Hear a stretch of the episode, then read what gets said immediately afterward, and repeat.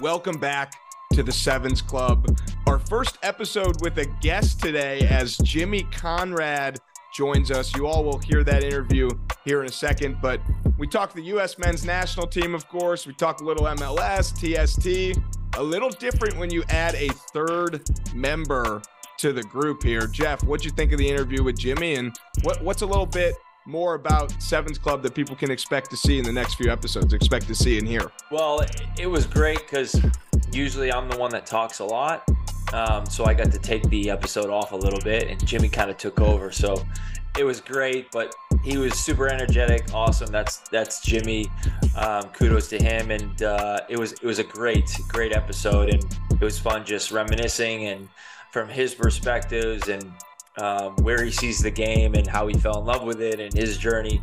So, um, super excited. We're gonna have some more guests coming up that are are uh, pretty interesting, and uh, just make sure you guys subscribe, stay tuned. Um, some fun things up ahead. It's an elite group we've got here joining us in the Sevens Club over the next few weeks. As Geoff said, you don't want to miss it. But let's let's get to our interview with Jimmy Conrad. All right, joining us now in the Sevens Club, GM, owner, player, coach, the Jackie Moon of Conrad Beasley United. Oh, baby. Jimmy Conrad, welcome to the Sevens Club. I'm excited to be here. I, I had to get past the bouncer. I had to have a special password to get in, but uh, it's very excited to be a part of this. How are you guys? We are doing fantastic because we get to talk to you and hear all your stories. Mm honestly, I think a great place to start, and we'll see where the conversation goes. You got about a million things on the wall behind you. Can you just pick out one and tell us, you know, a story or something about one of those? Yeah, sure. I'll grab it for you. It's uh it's my senior year high school soccer photo. Uh, I'm gonna put it up here, and I have a straight bowl cut they, and, everybody uh, had a bowl cut. unbelievable. This we had a jersey. I don't even know if you can see it to fully appreciate it. That had like splattered paint on it and some. It was the. It's the. It's terrible. But but I will say at this point, when you look at this photo up close, it looks like I have everything figured out, and I and I clearly did not have everything figured out. But uh, yeah, you just don't know at that point. You know what what you're going to embark on, and how much the sport in particular is going to mean to you, and and how pivotal it is to your professional and personal life. So fair play to this kid for sticking it out even when the times were tough. Love it, man. So like obviously you just saying that, let's just dive into it, man. How did uh how did you start your career off? Like what was your dream as a kid? Like where what was that moment for you to say, "Hey, you know what? I want to be a professional soccer player."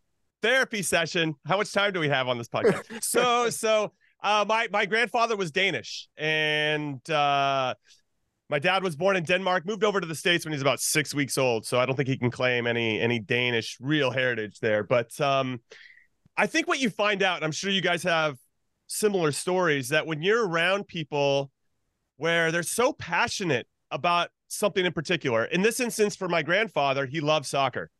It's all he would talk about, and his energy was different when he was talking about it. Now I know he loved my grandma, and I know he loved his kids, you know, but but those just felt a little different, almost obligatory. When it came to soccer, man, I mean, he just he came alive in a way that he didn't come alive with anything else when he was talking about it. And even when you're young, you're, you're drawn to that. You don't understand it, you can't verbalize it. But I knew it meant something to him, and so when he started kicking the ball with me in the backyard, you just start to pick up on these little things and then you start to get around other people that that feel the same way about the game and then you can see the impact of it and and when you play there's just something about it. Now, listen, I there's so many ways I could go. Yeah, of course. Yeah. And, and and what's interesting is, and I'll give you a brief story about him. When I was seven, I scored. I averaged three goals a game. We went 12 0 0. That's like my peak. Actually, I think I peaked when I was seven because I never scored that many ever. And then the following year, I got moved up, right, where I'm playing against older kids, and it just didn't have the same impact. And he told my dad after that year where I struggled that I I I had lost it, that I wasn't ever going to be a good player. and and uh, so that's kind of what I grew up with until he unfortunately passed away. Didn't get to see really any of my career, but I he planted a seed of passion and enthusiasm for the sport. So when I got presented and I'm sure both of you ran into it at some point. Like if you want to be good at something, you have to have that singular focus. At 11 years old, I got presented with hey, you got to choose either baseball or you got to choose soccer. And soccer was the easy choice for me because it was fluid, right? There's always constant problem solving that has to You're happen. playing in the dirt, playing playing baseball, or in the in the in the outfield, like just Ugh, you just- have that energy that you have to stay just Yeah, it's different, right? And also 100%. baseball, American football, they're very mechanical sports, right? I mean, you're you've plotted kind of you've gone through the repetitions, and not that that doesn't happen in soccer, right? As you get older, you start to understand that having passing patterns and having some patterns. s- yes, a sense of how you want to move in every situation is important, so everybody's on the same page and and you know split decisions. But but at that time, it, it just felt like I was being joysticked in those other sports, whereas in soccer, it felt like I had a little bit more freedom to be myself and express myself. Now, it's easy for me to say that now, right? Looking back, at that time, I couldn't verbalize it in the same way, but I was drawn to it for a lot of different reasons, and I was thankful I had a lot of good coaches along the way that kept that that fire alive, and, and in some ways made the fire even bigger. So, was there any point in your career, maybe early on, because you had a long career, but was there any point in your career where you're like, I think I'm done. Like, I don't want to do this anymore. this this 20 year old is is blowing by me. I'm sure Geoff will have you know, similar. But is there anything that sticks out to you at a point where you were like, I'm ready to, you know, give up. I did it. Let's be done. That's a great question. I would say, and this is getting pretty heavy. I don't know how far we want to go down the rabbit hole here. So, so I was I was a walk on in college, and and I ended up winning a national championship my senior year at UCLA, and I thought, oh, I'm going to get drafted in MLS for sure. I'm I'm on the best college team in the country, and the other four, coach? Sigi Schmid. Okay. Yeah. So the other Great four, coach. the other Yeah. four co- uh, seniors got drafted, and I didn't. And so there was that moment, like, okay, what do I want to do here? And and I just said, well, I'll just go for it. I'll see how far I can go, and then and then we'll figure out if if if I suck or if I can't continue to progress, and and then I'll just I'll just finish it. And that's kind of how I approached it. Just kept trying to push, push, push. And as you mentioned, I had a long career and got to play in a World Cup, and it's like completely mind blowing. But so I was a walk on that was undrafted.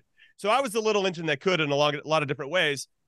When I ended up making the World Cup team in 06 and I got to play in the in the tournament and I got to hold my own against some of the best players in the world in the highest of pressure uh, situations, I had proven to myself and to, and a kind of a big middle finger to everybody else who didn't think I was good enough that I had done it. And and what changed for me post World Cup was that before I was always trying to get after somebody else. I was always trying to gain and and and and uh, chase somebody else. And then when you when you get to that, and I know Geoff can speak to this probably uh, with a ton of experience.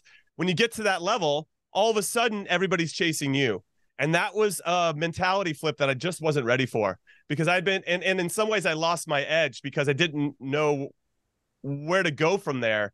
And there were moments looking back where I thought I should have just did the Michael Jordan game six. You know, you win you win it, and then you just retire at the top of your game. And I obviously had some Mic drop. mic drop. Yeah. I should have done it in, in some ways, but I didn't know what was next, right? And that's the hardest part when you retire is like there's there's no safety net, and where, where and and when you realize you have to start from the bottom again, it's kind of where it's okay, and you start to find that peace again. But but it takes But a it's while. that, but that you still have that mentality that you have in you, right? To that drove you to be as successful as you were throughout your career, and that that's kind of like similar story to to myself where I remember going, you know, I was like fifth and sixth grade. I had a teacher that said, oh, "Soccer is like basically a shit sport," and he was like, "He's like soccer's it's not even big in the states." Like, and I was trying to, I was missing school for a soccer tournament. yeah, And you get like you have to tell the teacher, you get a release form or whatever, and like you'll never make it. I Mhm, remember mhm. Mr. Dean and Mr. Blackwell.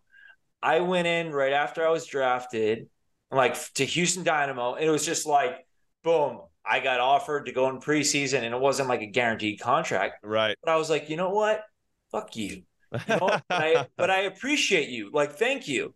Because and maybe not everybody's like you and I, where we would take that and we would like just digest it and then hold it here Mhm. and just like it makes you like fuel your fire even more and like makes you push to get to that dream. Right. And I walked in and they had the last class and like I don't know, it was like a Wednesday or Thursday. I don't even know what day it was. But I walked in, I said, Hey, thank you. And they were like, I said, Thank you for telling me that I would never do it.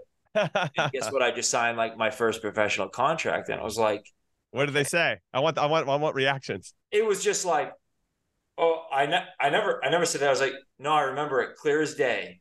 And I was like, but it was that was it. I was I was at peace. And it was Mhm, more of like I was always the shortest one. The other people were like better. They or they were praised throughout, you know, the youth youth leagues and growing up. And it's like I had that fire of just I wanted to prove everybody else wrong and I Mhm, wanted mhm. to prove myself and I wanted to challenge myself. At the end of the day, I could have stayed in the MLS and you know stayed at Houston, but I wanted to challenge myself in a way where woulda, coulda, shoulda. I Mhm. never wanted to have that regret of saying, you know, if I had an opportunity to go to Europe, was I good enough to go there, or do I just stay here? And I said, you know what? If I go over there, I challenge myself, and I don't succeed, okay, then I know I wasn't good enough, and I'm okay with that. But when I went over there and I was playing, and I was like consistently week in and week out, and playing against some of the best players in the world, you're like, I'm here. I belong here. I made the right Mhm. decision, and that's kind of like you see that around here with young kids. I'm like, no, you keep dreaming. Everybody tells you no, no, use that. And it's hard because it's that mentality that we have. You're energetic, you have that passion, and you're like, you're a go getter. And not everybody's like that. Mhm. So it's like those moments where you're like, you see so much potential, but their mindset might not be there. And you're like, come on, if you just have this little bit focus, just tell the naysayers or just have that focus to keep driving, keep driving. And dude, I applaud you, man. That mentality is really, really hard to come through and Well, um and I'll- that transition. Yeah. What I'll say very, very quickly, and and again, with the hindsight of of living the life that we led and and uh, looking back, I didn't have traditional talent. It took me a while to get there. Uh, I wasn't the fastest. I, I, you know, relatively tall, six two, but but not the tallest. But and not the strongest. You know, I remember I'd be lining up next to Gucci Onyewu going, God, that would be really nice to look like a Roman god, you know, like this guy over here. Uh, but I realized my talent was commitment. That was my talent. I, I I commit. I have good habits. I have good discipline, and and I think and I learned that I'll eventually wear you down. You might be better than me one day, but I'm going to catch up to you. And then when I catch up to you, how are you going to react? Uh, and and that's what really fueled my fire. And it's interesting that you brought up your teachers. I had plenty of coaches and teachers say that I I'd say teachers per se, um, but but coaches who just didn't think I would be good enough to be a pro, but they un, they underestimated my drive and and my commitment, and so that was pretty rewarding. To your point, they also like I never said any of those things. They always and not only they did they deny that they said anything negative about you, they now claim you as somebody that they helped develop. Yeah. You know? And you're like, Well, what yeah, he was in my going on, dude? Young kid, you're like, oh, really? Come on, dude. Yeah, that's the stuff we're holding on to. We know exactly what was said and how and how it was said. So so uh no, and I also uh, applaud you for getting out of your comfort zone and, and taking that that chance to get over to the Premier League. And and um my question for you, and I think this is a fun one to discuss, especially with guys that have played for a long time. Do you think it's harder to become a pro now, given that there's so much more opportunity to be seen?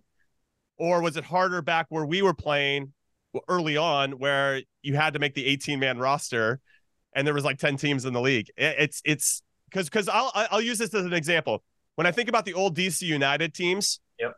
They, every single starter on those DC United teams that had success were, were national team players. So they were starting 11 national team players. You go to any team in MLS now, you might have what, three or four guys that start regularly for their national team, maybe because Yeah. of the di- dilution of talent.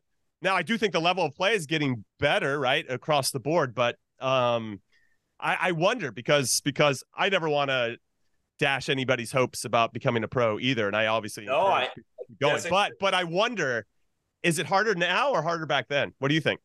honestly I, that's it's a fantastic question because it, it's it's i think it's more opportunity now because you have more usl teams you have more Mhm. mls teams they have academy systems i mean shit i had to have a really good college career essentially and then hopefully be like i don't know drafted and then or go to the mls combine and then all of a Mhm, sudden you see all right, I get lucky enough to get picked up. And then you go from there. You don't have a guaranteed contract. You got to go in there, you got to earn, and you might have only a week. You might have three weeks. They might you might go all preseason and be like, hey, you know what? You're not good enough. And by the way, it's a twelve thousand dollar a year contract if you're yeah, yeah. you get developmental, senior developmental, or senior roster, and it's like okay, but now you have these kids that are in this system, and I think more of like we're a little bit harsher and harder. Like we have a thicker skin because it was harder back then, essentially. And not saying it's hard now, but you have more of like a, a pathway mm-hmm. where mm-hmm. ours really wasn't a pathway. It was like, okay, here's a tryout. If you're lucky or someone has some relationship and they can go in for preseason. Now you're in an academy system and you you're kind of being groomed to the first team, but then you're also like more options available. If if Kansas City doesn't want you, guess what? Then maybe Atlanta wants you, right. or New England, or Charlotte, or whatever. You have way more options. But, do you think it's more more competitive because there's more kids in the system? Not to say that, but probably same amount of kids when we were coming through. But yeah. but the the the visibility pipeline was a little less, right? It really just Agreed. the college system, not a lot of academies. Um, so I and wonder. Probably, I, I, don't know, man. It's more it's players falling through the cracks. So yes, very true. more of like they have great ability. Club doesn't really know what to do. Maybe they're just off just a little bit, and all of a sudden, boom, they're released, and now it's they're treading water, and they don't know where to go. They don't know right. what to do. Right. So I think that we we probably have more players like that that are probably gems essentially, or the Jimmy Conrads, the Geoff Camerons that are just kind of floating out there that just need a little bit of guidance or needs an opportunity to say, here, let's take him, put him on. They have that passion, that desire. Right. And now they we just want uh we want results right away. This player has to be great. But I'd rather take 10 Jimmy Conrads with those work ethics and that mentality. Sure. And you can you can groom that player because when you have a really talented player that doesn't have the the mentality, they'll be in the professional game for what one or two years, yeah. and then they'll be out. True, and that's a big thing. Yeah, it's interesting. I, I wonder if there's room for for late bloomers. I, I mean, I didn't get my first cap at the national team till I was 28, and now it seems like if you don't get that by 21 or 22, you're going to be too old, right? They're, they're going to move past you and look for the next younger option. And I, I, I hope that's not the case. I hope there's always a little bit of room for that late bloomer that might come out of nowhere and surprise you. I guess we're still seeing it in some ways. Uh, with DeJuan Jones, you know, starting to get call-ins at 25, yep. 26. So, so I'm I'm hopeful that there's still room for for those kind of guys too. But yeah, it's an interesting topic, and and I had the chance to speak to some MLS heads. I was in New York a couple weeks ago, the EAFC launch party, and um, were you there? Geoff, yeah, I was there. Where were you? Yeah. Were you there? Yeah, I was there for well, I wasn't there for very long if I didn't see you, but I didn't end up going to the back room and playing at all. I was just kind of mingling out front. Yeah, but, I was uh, I was in the front, but I showed up. Well, you must have been then early and dipped out. Yeah, it's kind of my style. Yeah, like, hey, you're so fast. You're yeah. so fast that you just booked it out of there. I got in and got out, show my face, kiss some babies, shake some hands. You know how it goes. but uh, I, I was talking to some MLS people, and they they and this isn't new news, but they're essentially we have more than enough kids that want to play. Now we got to get our coaching better, and yeah. and we got to get our scouting better, and we got to get our refereeing better, right? Because because what's interesting about referees, and I know there's a shortage around the country, is that they control the rhythm and flow of a game, and I don't think that's as appreciated as it should be. So the more that we can help support and prop that up, obviously it's important. But but all you know, rising tide lifts all boats. Because if our refereeing kind of sucks, no Jimmy Conrad's yelling at the ref. Chance, you know what? I, I would only do that if I thought I it was warranted. Uh, oh, okay, so like yeah. every call that would go against you. That's probably true. Because uh, I was the the nicest and, and uh, cleanest defender of all time. That's yeah. actually that's probably actually saved for Michael Parkhurst, who I think got like two yellow cards in his whole career. But um Jimmy, uh, I have a yeah, question for you. Yeah, shoot. So you you just brought up refs and and arguing with the refs. I'm a I'm a casual soccer fan getting more and more into the sport. Would love to see the MLS continue to grow because I live in Chicago, can go to fire games. You know, mm-hmm. Mike Magee, Chicago Fire legend. Yeah, but yeah. how does it work with refs when they speak a different language than the players? How do you guys explain your Mm. frustration? What do you tell kids when it's like, hey, you're going to be in these environments where the refs aren't going to understand what you're saying? Listen, the Well- beautiful game is the universal language. Like you don't need to speak the same verbal language to kind of know what's happening. Plus, body language says a lot too. but he but he can't tell the young kids what to say because the stuff that he would say would would be illegal. So yeah, I think uh I my only really big issue with with refereeing is the lack of consistency. If they're going to call a game a certain way, if they're going to call it tight and and they let kind of everybody know within the first, you know, in the first 5 or 10 minutes, Yep. you know that the game's going to be called tight based on the calls they make. And then all of a sudden, 15 minutes later, they let something go that they would have called 10 minutes ago. That's where you start to get a little frustrated. Like, dude, just call the game exactly the same way. Don't all of a sudden first half call it super tight, and then the second half you're going to let some crazy ass two foot tackles happen. And there's just that that lack of like in game management, in game consistency is where I get a little frustrated. But um, but, but I don't have any best- problem if they're going to call a game loose. They're going to call it tight. No problem, Je- and Geoff. Yeah. I don't have any problem with that. yeah. Just be consistent throughout the game. That's all.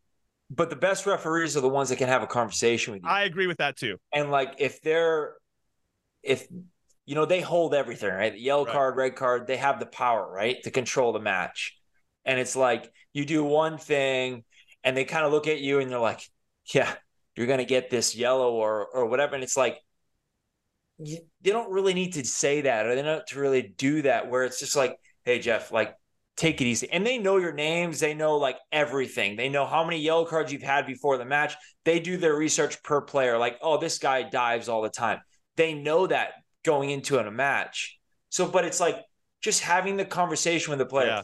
jeff hey just take it easy it's five minutes into the game like you don't really need to do that yeah. okay instead of just going boom here's a yellow card have a conversa- Yeah, yeah. conversation a little bit then the like the players will respect the referee a little bit more I agree. where sometimes the referees will just go oh boom here's a yellow card or here's a red card or or whatever and it's like you can't talk to them because like they're above you Right. and it's like kind of like really like let's let's just hash it out but then you have some refs will say f you Yeah, I've had that too. back to them, it's a yellow card. They're like, you can't talk to me like that. Well, like, how about we have respect for each other? Yeah. you know? like yeah. Yeah.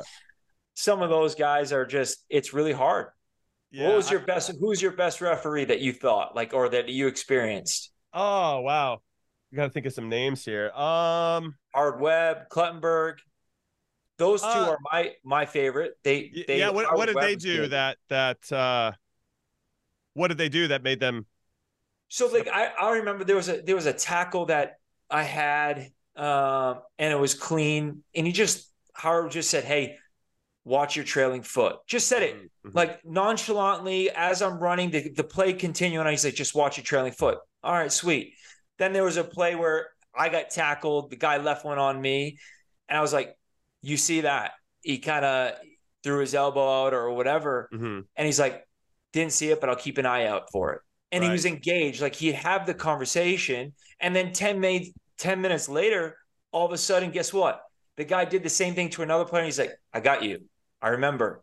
And he kept an eye on it. And you're like, Mhm. Mhm. see, that's a good ref. He's have a conversation.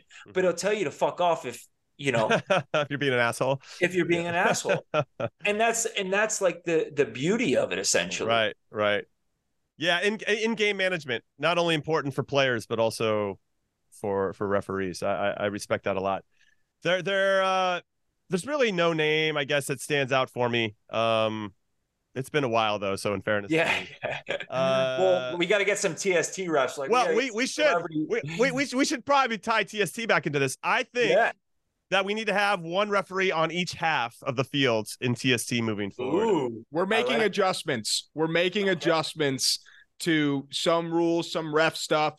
You know, we're definitely taking players' influence into account, but it brings up a good point.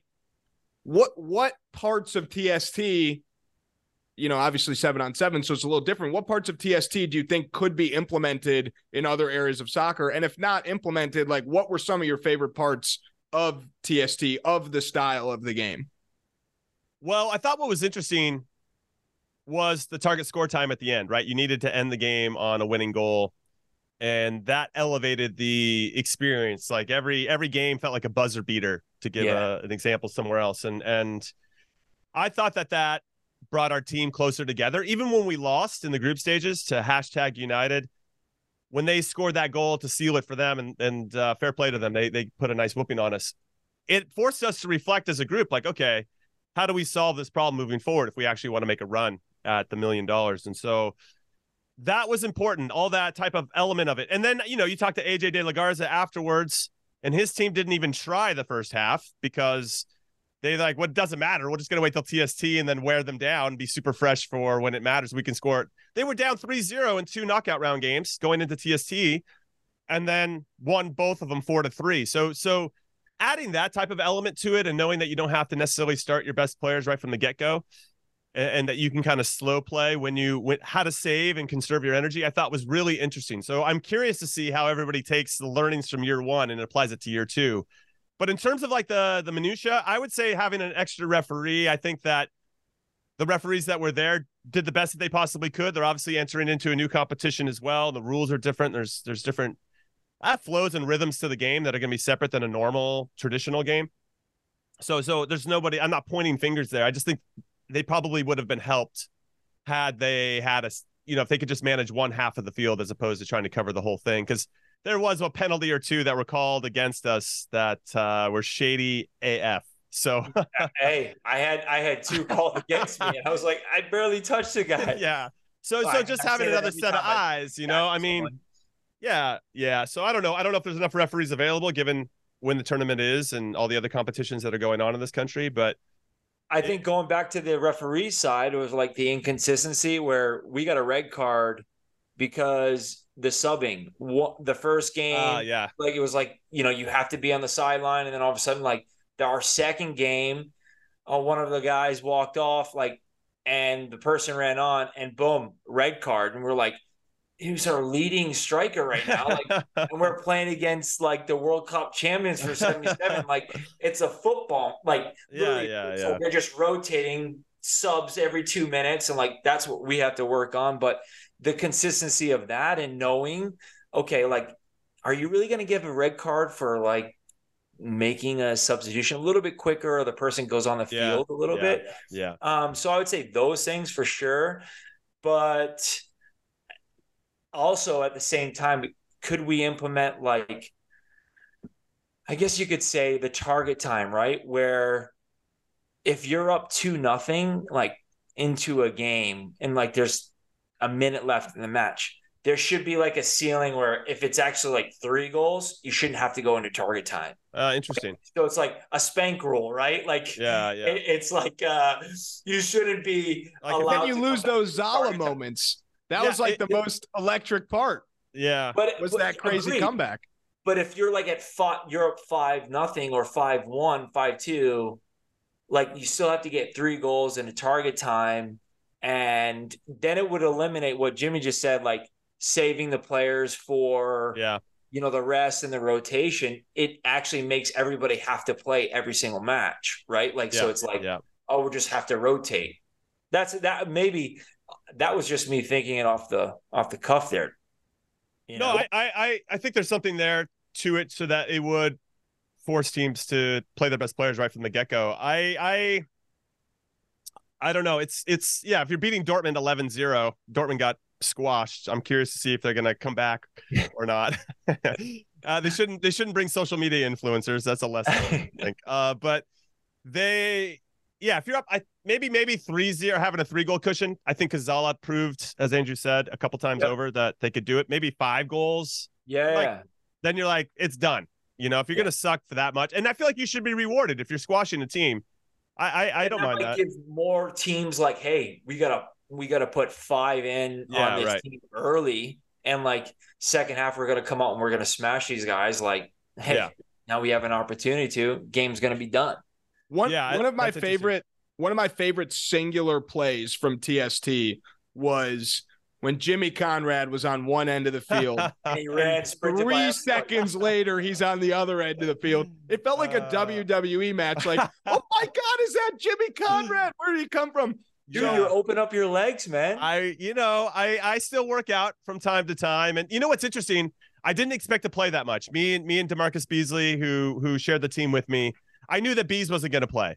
we tried to get him to play as much as we could. And almost by game four or five, he was starting to like, ah, maybe I'll lace him up. So I'm a little sad we didn't go a little bit farther. What was his reasoning? I think he just didn't want to get hurt. Just yeah. didn't want to put himself in, as you know, Geoff, right? Like you get into the like if you played for a long time and then all of a sudden you get out there, you start to click into this other competitive gear. And then everybody, you know, especially if you go play pickup and locally, everybody kind of knows that you used to play. And then they want to show you up. They're going to try to meg you. Uh-huh. And you're like, dude, listen. Or they try to tackle you or going hard. And I I know how to tackle. I I I I can play like this if you want, but I prefer just like one or two touch play. yeah, you know, yeah. Just to move around and have a good time. And so so I think Bees was a little bit worried of kind of clicking into that and potentially getting hurt, you know, because then you just we're so ultra competitive. But yeah, 100%. I loved it. I I I what I what I learned from the TST experience is that how much I missed being a part of a team and how yep. much I missed the banter. The banter all the off the field stuff was great. Yep. But but even on the field, I clicked into a competitive gear that I hadn't in a long time. Like, hey, people are watching on TV. I don't want to look like an asshole, right? So I yeah. I had to step up and like be a little bit sharper and a little bit more locked in than you I had, had to be your Jim, you had to be Jimmy yeah, I had to be me again. Yeah. Yeah. and it was fun to kind of tap back into that. I was dead tired by the end, uh, and and the play that you're referencing was game one, by the way. So I still had plenty of energy at, at that point. Um, my my one other thing too, and I'm Geoff, you might have already talked about this at some point along the way on the show, but there just wasn't a lot of rest between games. And I know that they're looking to con- to expand the tournament or extend it by a couple days, which I think would be helpful. But our guys were we were so run down by the quarterfinals, we would have limped out for the semi had we got past that that round. So having a little bit more time to rest, especially for guys that are a little older like me, uh, would have been helpful. year two, year two, there will definitely be some some improvements. Maybe we'll get a better, you know, recovery sponsor, or some more recovery sponsors. Get get the old guys in some in some recovery ice tanks after yes, the games. But yes. you mentioned you mentioned missing being around a team and really getting to capture that. I'm sure there were some moments with with the national team when you were like, wow, this this truly feels, you know, like a brotherhood. Like we're all playing for the US. You know, maybe it was a moment when you and Geoff were together, but Jimmy, is there anything that sticks out to you from your time with the national team where you were like, this is some of the most incredible soccer experiences I've ever had? Yeah, I mean, I think the World Cup stands out. You know, anytime you get named to a World Cup roster, you know at that point you're in. And and for a long time, because I got my first cap so late, I never necessarily felt comfortable. I was never one of the core guys.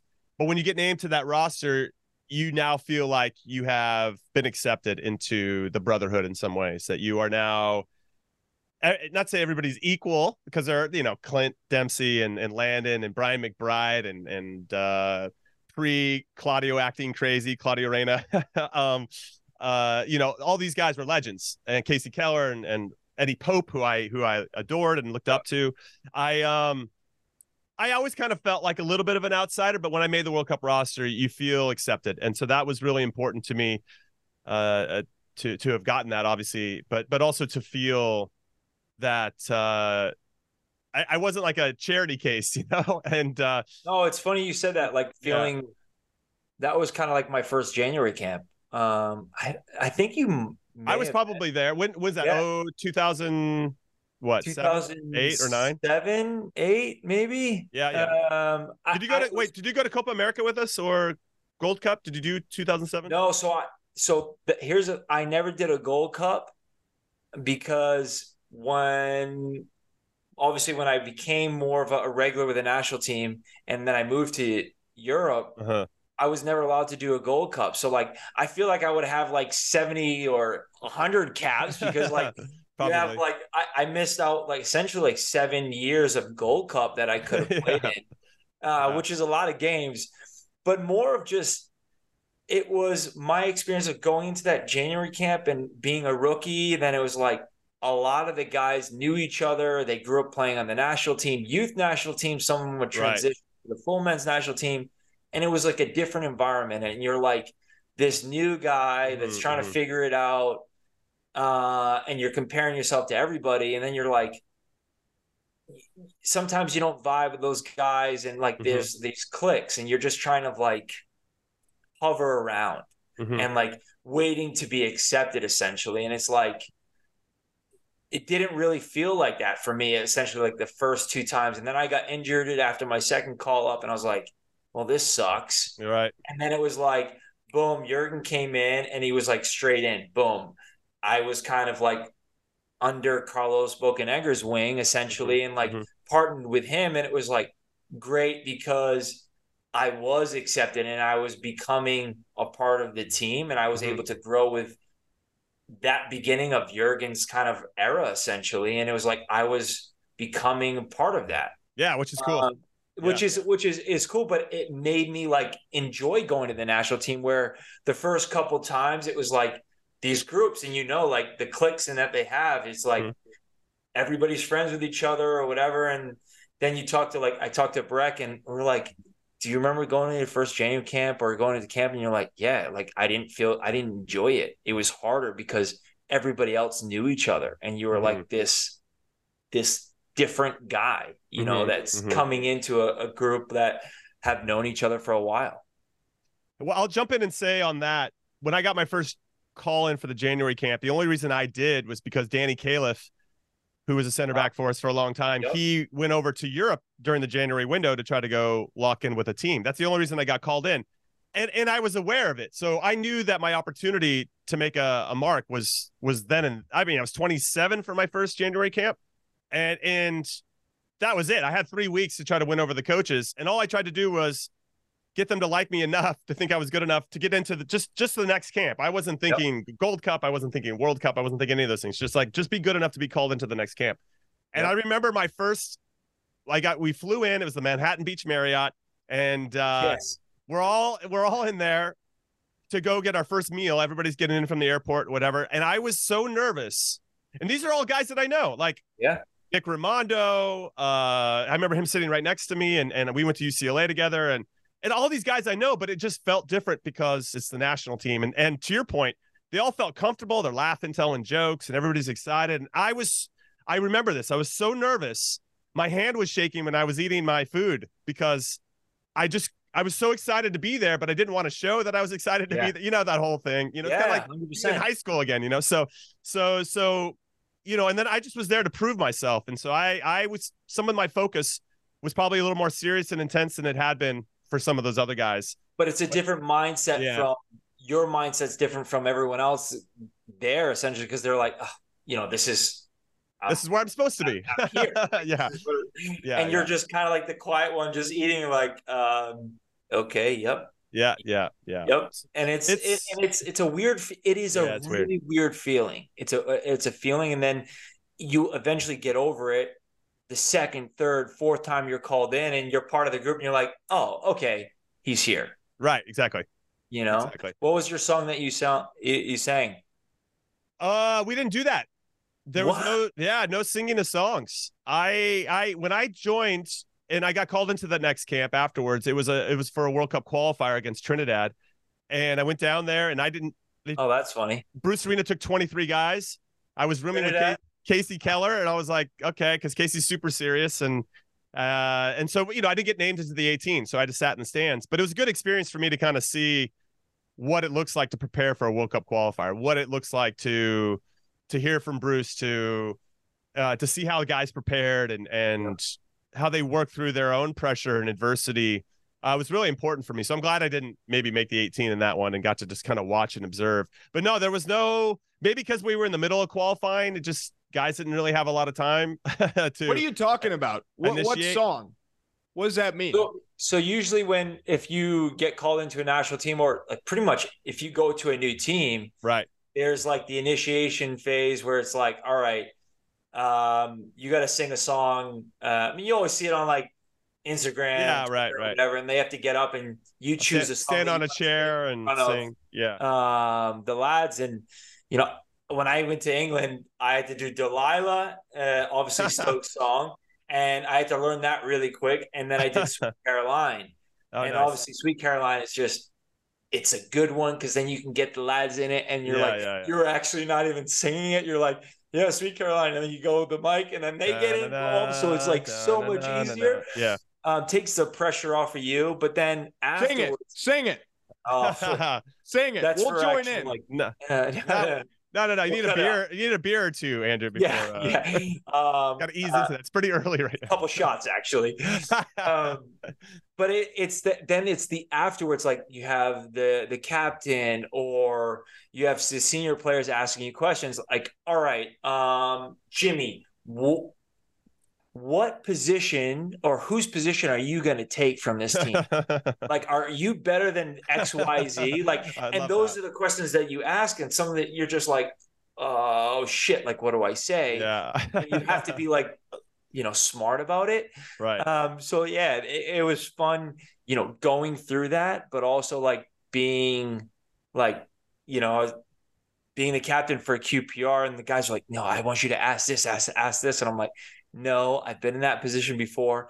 You guys can ask it. I don't want to be the dickhead." Yeah, right, But it, right. it's good though. It just brings the guys together, and if the if the young kid or that person they they answer in the right way, you you know they got they, they got some good uh, head on their shoulder. You know. Right. Yeah. No, no, we didn't have to do any of that. There was no initiation. Maybe, maybe it was because I was so I was just so much older. they're like, they're like, eh, Jimmy doesn't need any of this, you know, you know, any of that pageantry. stuff." I've sang enough in my life. Ah, It's yeah, right. exactly right. Did Yeah. you have to? Did you did you sing at all in your career? You to. No, Nothing? no. Wow. We so what we would do in MLS uh, when I was captain of teams, we would make the young guys do skits. And Okay. to your Yeah. point, what was interesting is the players that committed to it and they were they were open to make fun of anybody they wanted to on the team, you know, and you'd Yeah. always get some good ones about the coach and because you're like two weeks into preseason, so you give them some time to kind of get to know everybody before they do their skits and they have time to plan and everything. But the ones and the and the and the guys that are committed to it and tried to make something funny, Yeah. are are successful people now in their lives. Like like uh, I'll I'll use Taylor Graham. He he went to Stanford. We drafted him at Kansas City, and now he's president of Seattle Sounders and killing it. Right? I mean, he's a guy that okay, it didn't end up working out for him on the field, but but his commitment is why we knew he would be successful at whatever he ended up choosing to do, whatever started to work out for him in that way. And then we had other players. I'm going to leave them nameless. And, and one time the skits were so bad by our rookies that we made them do it again because it was embarrassingly bad because they didn't they didn't commit they didn't try Yeah. and Yeah. none of those kids made the team. None of those kids i don't even know what they're doing. And i and it's funny that you can look at these little moments in their life and not to say you should judge them all on just like a skit but you can see elements of whether they where what they need to work on if they want to be successful at anything because there are certain things. It doesn't matter. Soccer's the backdrop right? It's it's how Yeah. you approach the sport and how you approach what's being thrown at you and how you react to certain things that are really going to determine what you're good at and what you're not Jimmy, I did the bye bye bye man. That was like Oh, I was like I don't want to I don't want to do it by myself. They're like for national team junior camp, I was like I don't want to do it by myself. Like phew, we got to do it together as a as a group. So like the best thing was like bye bye bye, and we're like okay, sweet, good, got yeah that. that's great and that right. was the best way because it was like you weren't all eyes on just me. It was on a Mhm, group of mhm. us. It was like sweet, no problem, we're good. i love that is there video of that can we can we can we Uh, that I don't think We'll we had cell phones back then, bro. that's true they're all flip phones no but no we had camera. pagers. Jimmy, this has been this has been great. Uh, before we get you out of here, I want to give you a chance to tell everyone what you're doing. But real quick, you guys talked about it earlier. People doubting you. I had a journalism teacher tell me once, "Hey, maybe you should consider a different major." And now I'm interviewing Jimmy fucking Conrad. So I, I know how you guys Oh, feel. yeah Jimmy, where can we that. find you? go Yeah, tell the go teacher to- that go to that. Go to yeah. yeah Jimmy, where where are you these days? You I've can seen find me- targeted Instagram ads of you to buy shorts. I mean, I see you everywhere. Yes. So so I am currently an ambassador for Vuori. If you guys uh, are into that clothing brand, Uh, amazing clothes by the way. Um, no, no no hashtag ad or branded on that. It's just really nice nice clothes. But um, I do stuff with with Target as well. But just find me on social media at Jimmy Conrad on any platform: Instagram, TikTok, uh, Twitter, YouTube. Uh, I'm not as maybe I'm not churning out the content like I once did. I'm actually in the process of getting my A license uh, coaching stuff. So Is that going? it's tough. It's a lot harder than uh, it used to be back in the day when it only took one week to get your license, and now it takes a goddamn year. But uh, it's fine. You're going to weed out the people that don't know, and, and the people that don't know actually now going to have a chance to to catch up and learn a little bit more. So I think it's it's it. This is how it should be. It should be hard, but uh, sometimes I'm like, can it just be back to being a week? Because that was a lot easier for my schedule.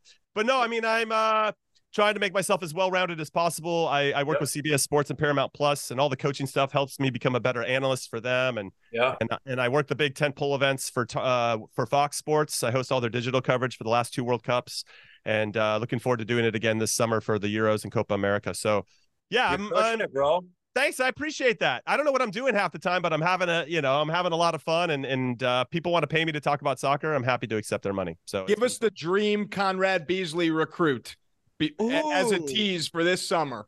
Well, if, if Geoff Cameron's not available, I don't know what his team is doing. Um, yeah, that's that's a great question. I I know that Sneaky Foxes are doing sneaky things and already signing some players. So that is true. Very uh, sneaky. Yeah. So I guess in some ways, I'm trying to see who might be available from teams that might not be coming back, and and uh, like Nick I, I, really love Nick Perera, who who scored the goal against us to beat us in in the quarterfinals with Sneaky Fox.